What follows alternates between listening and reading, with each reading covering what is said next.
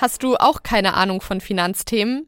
Dann bist du beim Podcast Schnell verdient, Wirtschaft und Geld verstehen genau richtig. Ich bin Lena Zimmermann, Journalistin bei Update. Ich habe Molekularmedizin studiert.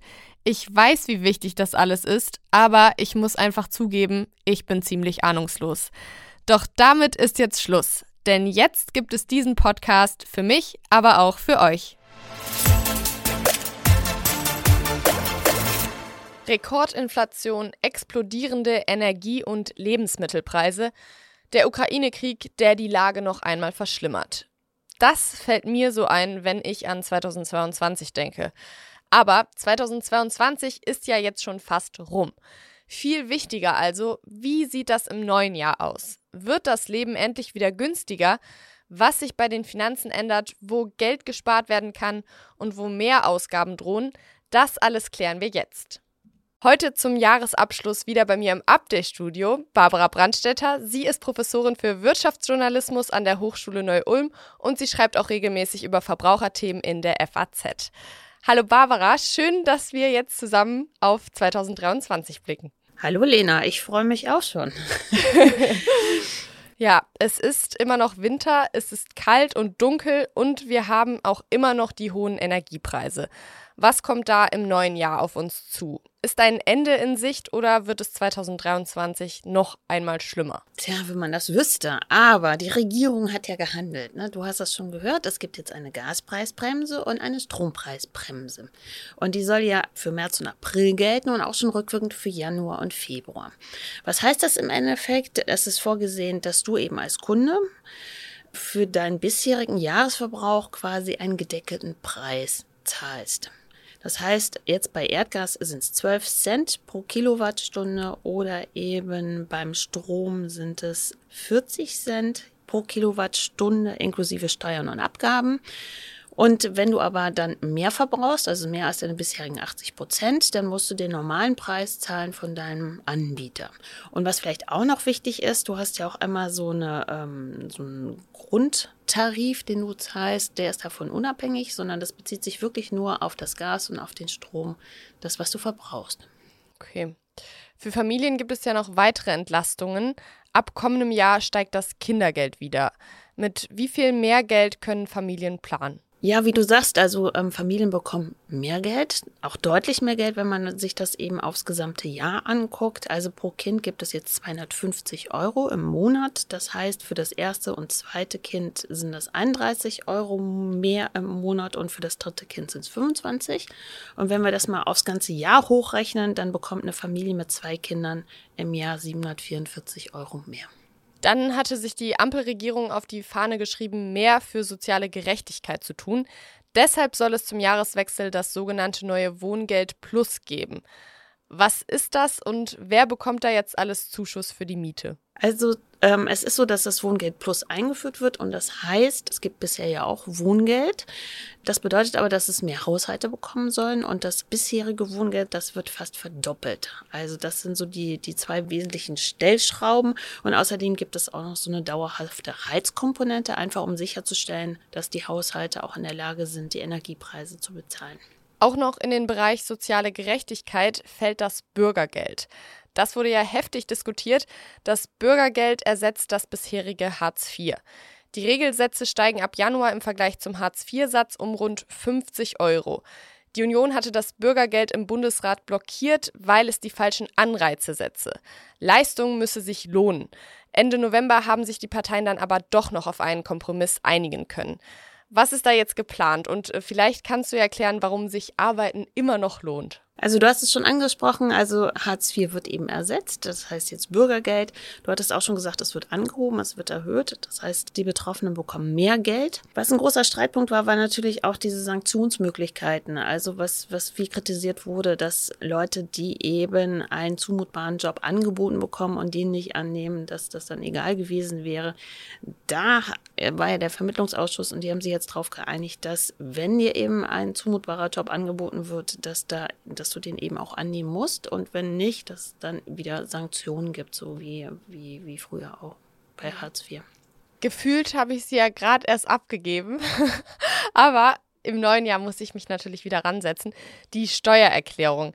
Was gibt es da für Neuerungen? Da gibt es eine ganze Ecke von Neuerungen. Das heißt, die Bürger und Bürgerinnen sollen ja umfassend entlastet werden. Das, was eigentlich immer passiert, jedes Jahr der Grundfreibetrag wird angehoben. Das ist der Betrag, bis zu dem du keine Steuern zahlen musst. Und zwar von 10.347 Euro auf 10.908 Euro. Das ist schon mal eine Ecke. Mhm. Was sich auch noch ändert, ist, du kannst ja deine Einzahlung zum Beispiel in gesetzliche Rentenversicherung ab 2023 bis zum bestimmten Höchstbetrag 100 Prozent deiner Einzahlung dann steuerlich geltend machen. Das wäre sonst erst 2025 der Fall gewesen. Aber da hatte der Finanzminister auch wenig Spielraum, weil damals der Bundesfinanzhof gesagt hat, es gibt so eine Doppelbesteuerung und um das eben auch auszuräumen, kannst du jetzt ab, ab Januar sozusagen deine Einzahlung in die gesetzliche Rente bis zu einem bestimmten Betrag zu 100 Prozent steuerlich geltend machen. Was bestimmt viele interessiert, weil viele sind ja noch im Homeoffice. Ne, du erinnerst dich, letztes Jahr konnte man schon 5 Euro pro Tag Homeoffice ähm, mhm. irgendwie als Werbungskosten verrechnen, aber maximal 600 Euro. Und da hast du im kommenden Jahr mehr Möglichkeiten. Da akzeptiert das Finanzamt nämlich 6 Euro pro Tag, maximal 1260 Euro. Das ist ein ganzes Stück mehr als bisher.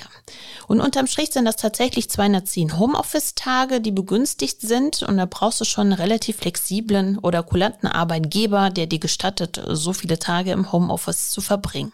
Du musst natürlich auch bedenken, dass jeder Arbeitnehmer einen Arbeitnehmerpauschbetrag erhält. Der ist jetzt nochmal, wird dann im kommenden Jahr nochmal steigen auf 1230 Euro. Den bekommt jeder Arbeitnehmer, jede Arbeitnehmerin automatisch. Das heißt, dass deine Ausgaben für den Beruf sich nur dann steuermindernd auswirken, wenn du diese Pauschale von 1230 Euro übersteigst.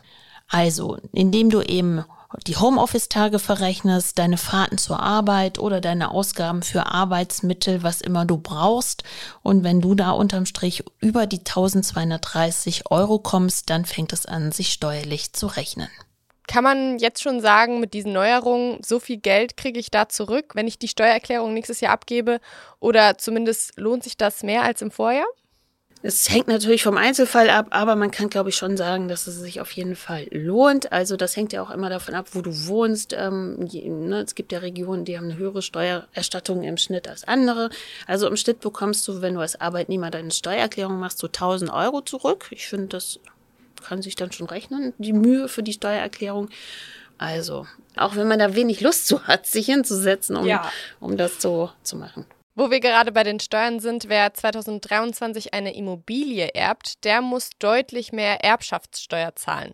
Warum wurde die Steuer erhöht und von welchen Summen reden wir da? Die Steuer an sich wurde nicht erhöht, also die Erbschaftssteuer und Schenkungssteuer, die bleiben gleich. Was sich aber verändert, ist die Bewertung von Immobilien. Also mhm. das Jahressteuergesetz sieht einfach einen Passus vor, dass eben Immobilien bei, bei Schenkungen und Erbschaften jetzt anders bewertet werden sollen. Das heißt aber auch eher dem Marktwert entsprechend.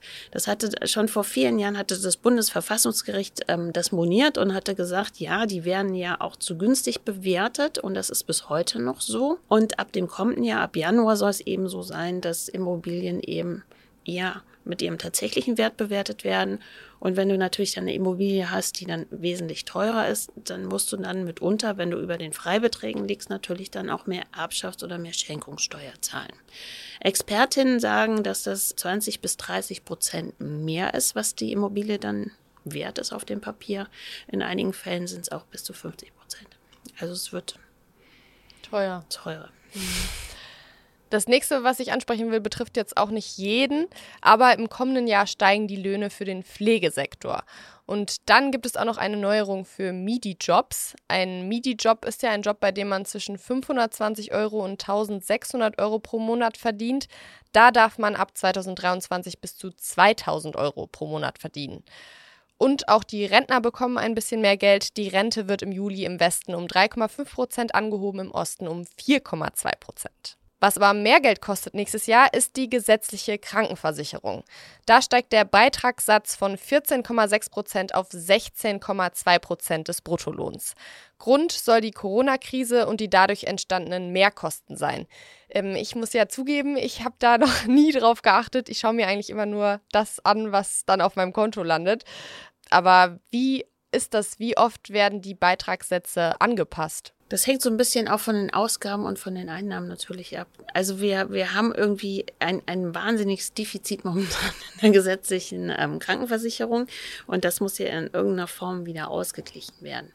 Was zu großen Diskussionen geführt hat jetzt in dem Fall, dass eben die Krankenkassen nicht verpflichtet sind, dich zu informieren, dass, dass sie jetzt irgendwie mehr abziehen. Das heißt, du bist irgendwie gut beraten, tatsächlich mal auf deine Kontoauszüge zu gucken, um zu schauen, was da tatsächlich abgezogen wird. Und mitunter, man kann das ja auch vergleichen, weil die Leistungen der gesetzlichen Krankenkassen sind ja im Kern im Wesentlichen gleich. Natürlich unterscheiden die sich mit, mit Extraleistungen und sowas. Da musst du natürlich auch gucken, was dir wichtig ist, was du gerne hättest, aber im Grunde genommen kannst du natürlich auch gucken, ob du eventuell dann die, ähm, die Krankenkasse wechselst. Mhm, weil ich ja eh dann ja, mhm. dasselbe zahle und vielleicht passt mir dann da die Leistung mhm. besser. Mhm. Aber wenn dieses ganze Defizit jetzt wieder ausgeglichen wurde, könnte man davon ausgehen, dass dann die Beitragssätze auch wieder sinken irgendwann? Ja, aber wir haben ja auch noch die Energiepreise und die Inflation. Also ähm, ja. Gucken wir mal, wie sich das alles weiterentwickelt. In diesem Jahr hatten wir ja für drei Monate das phänomenale 9-Euro-Ticket, mit dem man bundesweit den öffentlichen Nahverkehr nutzen konnte. Da soll es 2023 ja nun endlich den Nachfolger geben, das Deutschland-Ticket. Für 49 Euro also deutlich günstiger als die bisherigen Abo-Angebote. Da wird viel diskutiert. Also sollte ja ab Januar kommen und jetzt hatte ich hatte noch mal gelesen, jetzt soll es spätestens im April kommen. Mhm. Aber man weiß noch nicht so, weil die sich natürlich streiten, wie das so ist mit der Finanzierung. Ähm, das ist noch nicht so ganz gelöst. Aber wie gesagt, ab April soll das kommen und natürlich ist das deutlich günstiger in vielen Fällen als diese Abos. Wobei ich überrascht war. Also Berlin ist ja günstiger geworden. Ne? Also ich habe mir gestern ein Ticket gekauft und dachte, war das nicht schon mal teuer? Ja, wieso? Wie teuer? weiß ich gar nicht, 8,80 für ein 24-Stunden-Ticket. Und das fand ich dann schon für 24 Stunden fand ich, fand ich dann nicht eh schlecht. Egal. Ähm. Ja, wir hatten jetzt das Glück, dass wir ja noch für 29 Euro im Oktober, November, Dezember fahren konnten. Nur oh. in Berlin. Das okay. habe ich genutzt. Das war natürlich sehr gut. Dagegen hören sich dann die 49 Euro natürlich wieder sehr viel an. Ja. Ja. Ja, das heißt, ähm, dieses Ticket ja soll ja 49, dich 49 Euro kosten, aber den Staat irgendwie mindestens drei Milliarden Euro im Jahr. Und da ist natürlich die Frage, wie finanziert man das? Aber gucken wir, wie es weitergeht. Also April soll jetzt das Datum sein. Ja. Okay, jetzt waren wir ähm, bei der Bahn. Was ändert sich denn bei den Autofahrern? Da lohnt es sich wirklich mal im Internet nachzugucken. Ähm, so Plug-in-Hybridfahrzeuge, die sollen überhaupt keinen Bonus mehr bekommen. Also die sollen nicht unterstützt werden, sondern nur Fahrzeuge, die wirklich so nachweislich einen positiven Klimaeffekt haben. Und dazu gehören eben die Plug-in-Hybride irgendwie nicht. Und dann natürlich, je nachdem, wie teuer das Auto ist, was du hast, wird die Förderung dann aber auch zum Teil auch runtergefahren. Also da einfach mal nachlesen. Und ab September aber auch soll die Förderung von E-Autos auf Privatpersonen auch nochmal zusätzlich beschränkt werden. Das heißt, ähm, wenn du jetzt planst, ein E-Auto zu kaufen, dann solltest du vielleicht das in den ersten Monaten 2023 machen. Was vielleicht eine schöne Nachricht ist, die CO2-Abgabe, die ja ursprünglich geplant war ab 2023, die wird verschoben um ein Jahr. Das heißt, Benzin wird jetzt aufgrund dieser CO2-Abgabe ab Januar nicht teurer, weil die einfach nicht kommt sondern erst 2024. Das ist doch auch mal was Positives. Schön. Ja. Jetzt wieder zu was nicht so schön. Was ja auch deutlich teurer geworden ist, ist das Kerosin und das hat sich auf die Flugpreise ausgewirkt. Wie sieht es nächstes Jahr mit Reisen aus? Muss ich mehr Geld für Urlaub einplanen? Äh, ich fürchte ja. Ich hatte nochmal nachgelesen, also ähm, der Winterurlaub geht anscheinend noch. Ne? Also wenn du Pauschalreisen gebucht hast, weil die Kontingente und alles irgendwie im Frühjahr schon verhandelt wurde, also bevor das alles teurer wurde. Aber natürlich ist es so, dass die Inflation, die Energiepreise, die machen natürlich auch nicht Halt vor der Tourismusindustrie. Und ich fürchte, du musst natürlich deutlich mehr zahlen. Ich glaube, das siehst du momentan auch schon, wenn du irgendwie Flüge buchen möchtest. Also die sind zum Teil wirklich jetzt schon deutlich teurer, finde ich jetzt. Also das ist aber auch eine rein subjektive Betrachtung. Aber natürlich Inflation und Energiepreise, Kerosinpreise, das wirkt sich nächstes Jahr auch auf die Preise aus. Ja, kommt keiner drum rum. Mhm.